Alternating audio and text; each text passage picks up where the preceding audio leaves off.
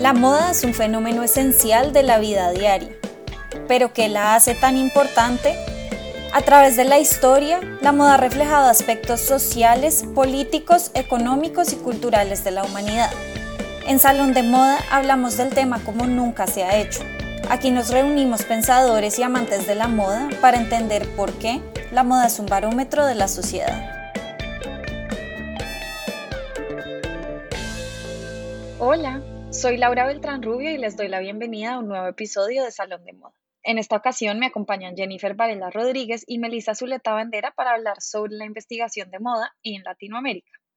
Investigar la moda puede verse de formas muy distintas dependiendo de cuáles sean nuestros intereses y las preguntas que queremos responder. Además, como la moda es tan polifacética, al investigarla debemos reconocer sus múltiples capas y significados a través de una variedad de metodologías que a veces incluso se pueden mezclar. Pero tal vez lo más importante que quisiera dejar claro antes de adentrarnos en el tema es que debemos reconocer la investigación como una práctica localizada, así como también entendemos la moda como una práctica situada. Para explicarlo en otras palabras, voy a tomar una cita de una mentora de Jenny mía, Heike Jens, que nos dice que investigar o localizar la moda está relacionado con la localización de una misma como investigadora en el tiempo y en el espacio, a través de seleccionar temas y áreas específicos, de ignorar otros, de hacer ciertas preguntas, de desarrollar e integrar marcos teóricos particulares. También digo que me encanta que comencemos esto mencionando nombres conocidos y además muy queridos para mí, como Heike Jens, que es además ella misma una investigadora de primera y una gran fuente de conocimiento en los estudios de moda. Pero pegándome de lo que acaba de mencionar Lau, la idea de localizarnos en la moda para hacerla una práctica situada es la base de toda investigación exitosa no solo porque hace que nuestra investigación sea más especializada, sino que nos permite hacer uso de nuestra propia experiencia, habilidades y credenciales para darle un ángulo a lo que queremos investigar. Un ejemplo sencillo de eso son nuestras propias investigaciones. Mel y yo, por ejemplo, tenemos formaciones similares con bases de periodismo y medios, y entonces produjimos investigaciones sobre la moda colombiana que se alejan, por ejemplo, de lo que hace Laura, que se enfoca más en el aspecto histórico de la moda, dada su formación en historia y conocimiento sobre arte. Todas estas investigaciones son necesarias y son útiles, pero al situarlas en nuestra propia práctica profesional logramos tener las herramientas necesarias para desarrollar proyectos acertados y que además sean mucho más fructíferos. Como dice la propia Heike, la moda es un campo multidisciplinario y tiene necesidad constante de investigaciones, documentos y proyectos que además ayuden no solo a los profesionales, sino también a los estudiantes a navegar esas aguas. Hay muchas formas y aristas desde las cuales se puede investigar e incluso ser parte de la práctica de moda. Se trata simplemente siempre de acercarnos desde la orilla de la que tengamos más destreza. Así es. Y ahondando un poco en eso, como dijo Laura en el capítulo sobre estudios de moda que grabamos hace un tiempo, los estudios de moda se caracterizan por ser interdisciplinarios, es decir, que incluyen varias disciplinas, como por ejemplo la historia del arte y la antropología, y también por ser multimetodológicos, o sea, que se valen de metodologías variadas y diversas para abordar sus objetos de estudio, como algunas de las que mencionó Jen. Si esos dos términos se les enredan, piénsenlo así. La disciplina se refiere a lo que uno estudia, el qué, la cosa, el tema, mientras que el método es cómo estudio esa cosa. Al enfrentarse a una investigación, esas son usualmente, no siempre, pero usualmente de las primeras cosas que uno tiene que definir, qué y cómo. Pero hay muchísimas formas de abordar una investigación y de eso sabe mucho Laura como investigadora y también en su rol como docente. La verdad, yo creo que todas las personas que hemos investigado podemos hablar al respecto porque la investigación termina siendo una práctica muchísimo más personal de lo que se cree. Y a eso iba la cita que introduje de Heike Jens hace un rato. Yo, de hecho, cada vez estoy más convencida de lo personal que es la investigación y además creo que no es posible crear investigaciones que sean enteramente objetivas, entre comillas, precisamente por la importancia que tenemos nosotras como sujetos y nuestras experiencias en los procesos de investigación. Pero bueno, eso es filosofía que podemos dejar para otro día. Volviendo al tema de hoy, creo que podemos empezar a pensar en cómo avanzar en los procesos de investigación independientemente de lo que queramos investigar. Y lo más importante, como decía Amelia hace unos minutos, es definir qué es lo que queremos investigar. Esto implica además plantear las preguntas que queremos responder, porque sin ellas no podemos hacer nada.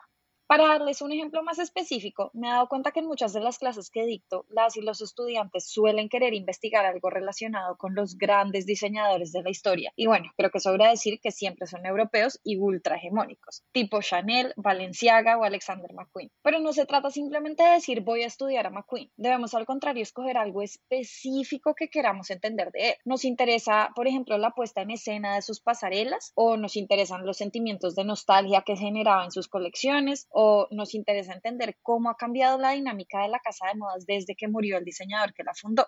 Eso que dice Laura es una de las cosas que a mí más marcada me quedó durante el proceso de mi tesis. Cada reunión de tesis a mí me decían, enfoca, enfoca, enfoca, porque uno empieza con una idea enorme, gigante, del tamaño de un edificio, y tienes es que enfocar, enfocar, enfocar, o si no, te vas a durar 16 años escribiendo sobre el mismo tema. Pero en fin, Laura, continúa. sí, total. Y puede haber varias preguntas de investigación a la vez y seguramente además una pregunta nos va a llevar a la siguiente, sobre todo a medida que vamos avanzando en los procesos de investigación.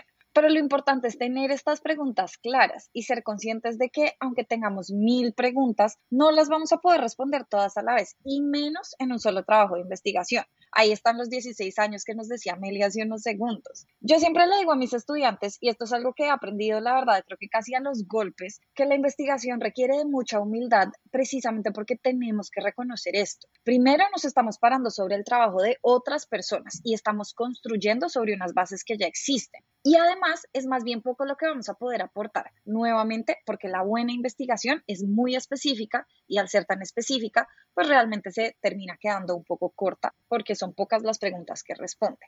Una vez reconocemos esto, nos damos cuenta también de la necesidad de acotar nuestro estudio. Entre más específicas sean las preguntas que hacemos, mejor. Llegar a preguntas tan específicas obviamente requiere de todo un proceso de pensar, filtrar ideas, reflexionar, que ya en sí podría llamarse investigación, pero que además nos ayuda a seguir avanzando en este proceso.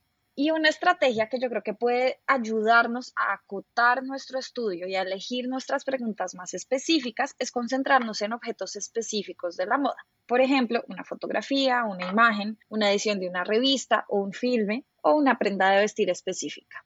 Los objetos y la materialidad de la moda son sin duda el eje central de muchas investigaciones pero no siempre tenemos o podemos tener el objeto a la mano para estudiarlo. Y lo que es más importante, no todas las investigaciones se centran en objetos, o al menos no en uno en específico, como mencionaba ahorita Laura. Nuestras investigaciones pueden tener hipótesis y postulados de todo tipo, desde analizar el discurso de vestuario de una película hasta reconstruir el papel de un diseñador o una prenda en la construcción de una subcultura, aunque si se dan cuenta, lo material siempre juega un papel importante. Y para llevar a cabo todas esas investigaciones podemos usar un sinnúmero de metodologías que van más allá del objeto, el cómo, lo que decía ahorita Meli. Y estas metodologías van desde la etnografía hasta el análisis de producción mediática, pasando por entrevistas y hasta encuestas. Todos estos recursos nos ayudan a trazar un plan de acción para nuestro proyecto y nos llevan a determinar con qué fuentes vamos a complementar nuestro trabajo.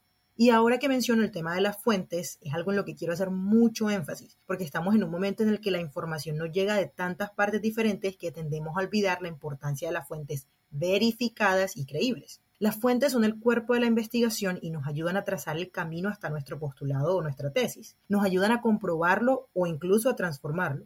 Y como dije antes, ante la avalancha de recursos que tenemos ahora, donde hay plataformas e información desde todas partes, es importante decir que en una investigación a nivel académico solo nos sirve un cierto número de fuentes, que además se nos antoja hasta limitado, y que las clasificamos como primarias y secundarias. Las fuentes primarias van de hecho de la mano de nuestra metodología, porque se componen de información obtenida de primera mano que no ha sido procesada, entre comillas. Ejemplos de esto podrían ser cartas, documentos históricos, fotografías, grabaciones. Y a propósito recomiendo las aventuras del, en el Instagram de Laura analizando vestidos en Europa, que me parece fascinante, y esas son fuentes primarias. En las fuentes secundarias, en cambio, encontramos información que consideramos procesada o que ya ha sido estudiada libros, artículos académicos y hasta periodísticos, lo que hablamos ahorita de construir sobre el conocimiento de alguien más. En los artículos periodísticos especialmente hay que siempre tener en cuenta que sean hechos con reportería que pueda verificarse, que ellos también tengan fuentes. Eso es muy, muy importante. Hablando de fuentes, yo me di cuenta el año pasado de algo curioso sobre preciso eso de fuentes primarias y secundarias. Yo el año pasado estuve como recitation leader. Ser recitation leader básicamente es ser como asistente del profesor titular. Y era para una clase de pregrado de introducción a los vestidos de moda. Lo que me di cuenta es que esa diferencia entre fuentes primarias y secundarias es a veces más difícil de entender en la práctica, cuando existen fuentes sobre todo que uno siente que pueden entrar como en ambas categorías. Ahí también entra el tema del temido, muy temido marco teórico que a más de uno nos ha dejado con un dolor de cabeza. Así me lo explicaron a mí, como con plastilina. La teoría que utilizas en tu investigación, ese marco teórico, es como un par de lentes a través de los cuales ves tu objeto de estudio. porque es que no es lo mismo ver un fenómeno como el movimiento del body positive, por ejemplo, desde la teoría del discurso, que verlo desde la teoría de medios, que verlo desde el psicoanálisis. Creo que eso es algo muy chévere que se ven en los estudios de moda. Cómo un mismo objeto de estudio o un mismo fenómeno puede ser abordado desde aristas que son muy, muy distintas. Totalmente. Y esto tiene que ver un poco precisamente con las preguntas que nos hacemos. Esto va a definir parte de cómo abordamos el tema y cómo abordamos estas fuentes primarias y secundarias que tenemos. Pero también me hace pensar en algo que siempre nos decía Rachel Lifter, una de mis profesoras en Parsons, que ahora dirige el programa de estudios de indumentaria en NYU, o la Universidad de Nueva York. Y ella nos decía que debemos dejar que las fuentes nos hablen. Solamente al hacerlo podemos empezar no solo a entender la historia que nos cuentan, así sea del presente, sino también encontrar el mejor método de análisis para entenderla.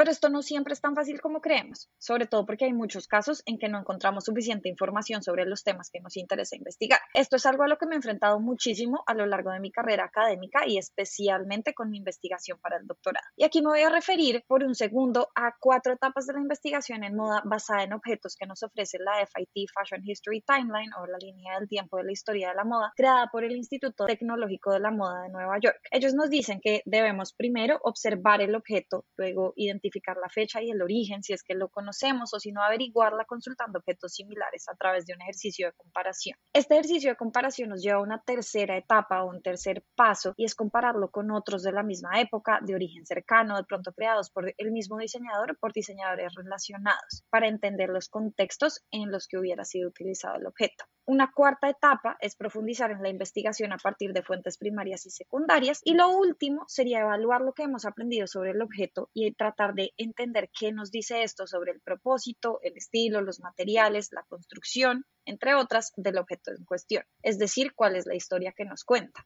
Pero el problema es que muchas veces, como ya dijo Jen, no tenemos estos objetos y muchas veces tenemos entonces que empezar a armar un rompecabezas de cuál es la historia que estamos intentando armar a partir de otros objetos y a partir de, por ejemplo, experiencias, narraciones y demás.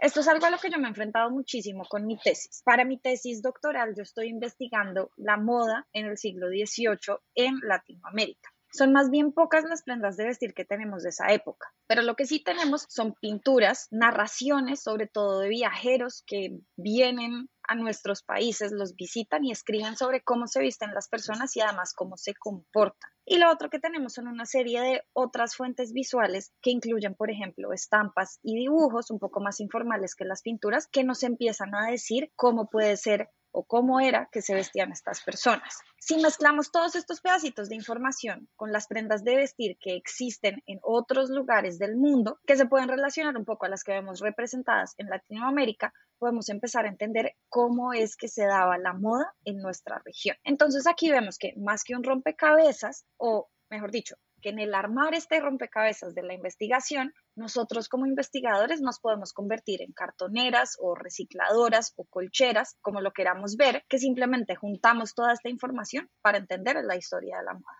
Y lamentablemente esa ni siquiera es la única manera en que uno evidencia que hay falta de fuentes. En el caso de Laura, por ejemplo, puede ser una falta de fuentes físicas o tangibles. En otros casos, como en el mío, es una falta de fuentes académicas, por ejemplo.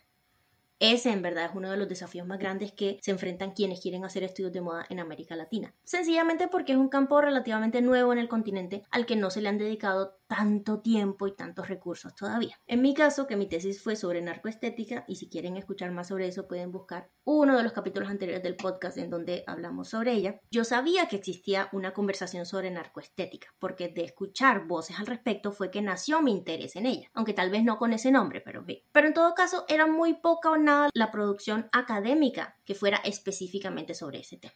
Entonces ahí es donde uno se tiene que poner recursivo. En mi caso entonces me tocó buscar sobre temas que fueran de alguna manera como adyacentes. Entonces yo buscaba sobre narcocultura en general, literatura narco, estudios de medios, estudios sobre subculturas y la relación entre, por ejemplo, moda, sexualidad y el cuerpo. Todo eso me ayudó como para ir llegando desde distintas esquinas al tema que a mí me interesaba estudiar porque es que no había un camino recto y directo para llegar a él. Creo que esto va a sonar un poquito como Todas nos cuentan su historia, pero es que en serio, todas aquí nos hemos podido identificar con el reto de trazar un mapa en nuestras investigaciones porque hay muy poca disposición de fuentes y hasta de materiales. Lo que dice Meli es una historia que se repite todos los días con gente que hace investigación de moda en América Latina porque hay muy poco material disponible y si a eso le sumamos que el poco de lo que se ha hecho además está en inglés, el reto aumenta. Creo que nunca hemos contado esta historia en el podcast, pero una de las cosas que nos unió inicialmente a Laura y a mí y que luego derivó en crear Salón de Moda fue la idea de producir un proyecto de investigación sobre América Latina y que además fuera en español. Por ahora esa idea está aplazada, pero se nos ocurrió precisamente por la escasez a la que nos hemos enfrentado todas. Yo personalmente tenía otra idea de tesis para mi maestría, por ejemplo, pero al hacer una búsqueda preliminar de fuentes para un tema en particular, me di cuenta de que había algo que hacía falta y por eso me decidí a hablar sobre la evolución de la moda colombiana en el mercado internacional. Y aquí quiero tocar un poco algo en lo que hacen mucho énfasis también nuestros mentores y de lo que hablaba también hace un ratico Laura, que uno de los objetivos de nuestra investigación es que sea relevante que haga falta. En materia de investigación de moda, como ya dijimos anteriormente, hay muchísimo por hacer. Entonces es preferible tomar el camino de llenar un vacío que reescribir otro del que tal vez ya se ha hablado bastante.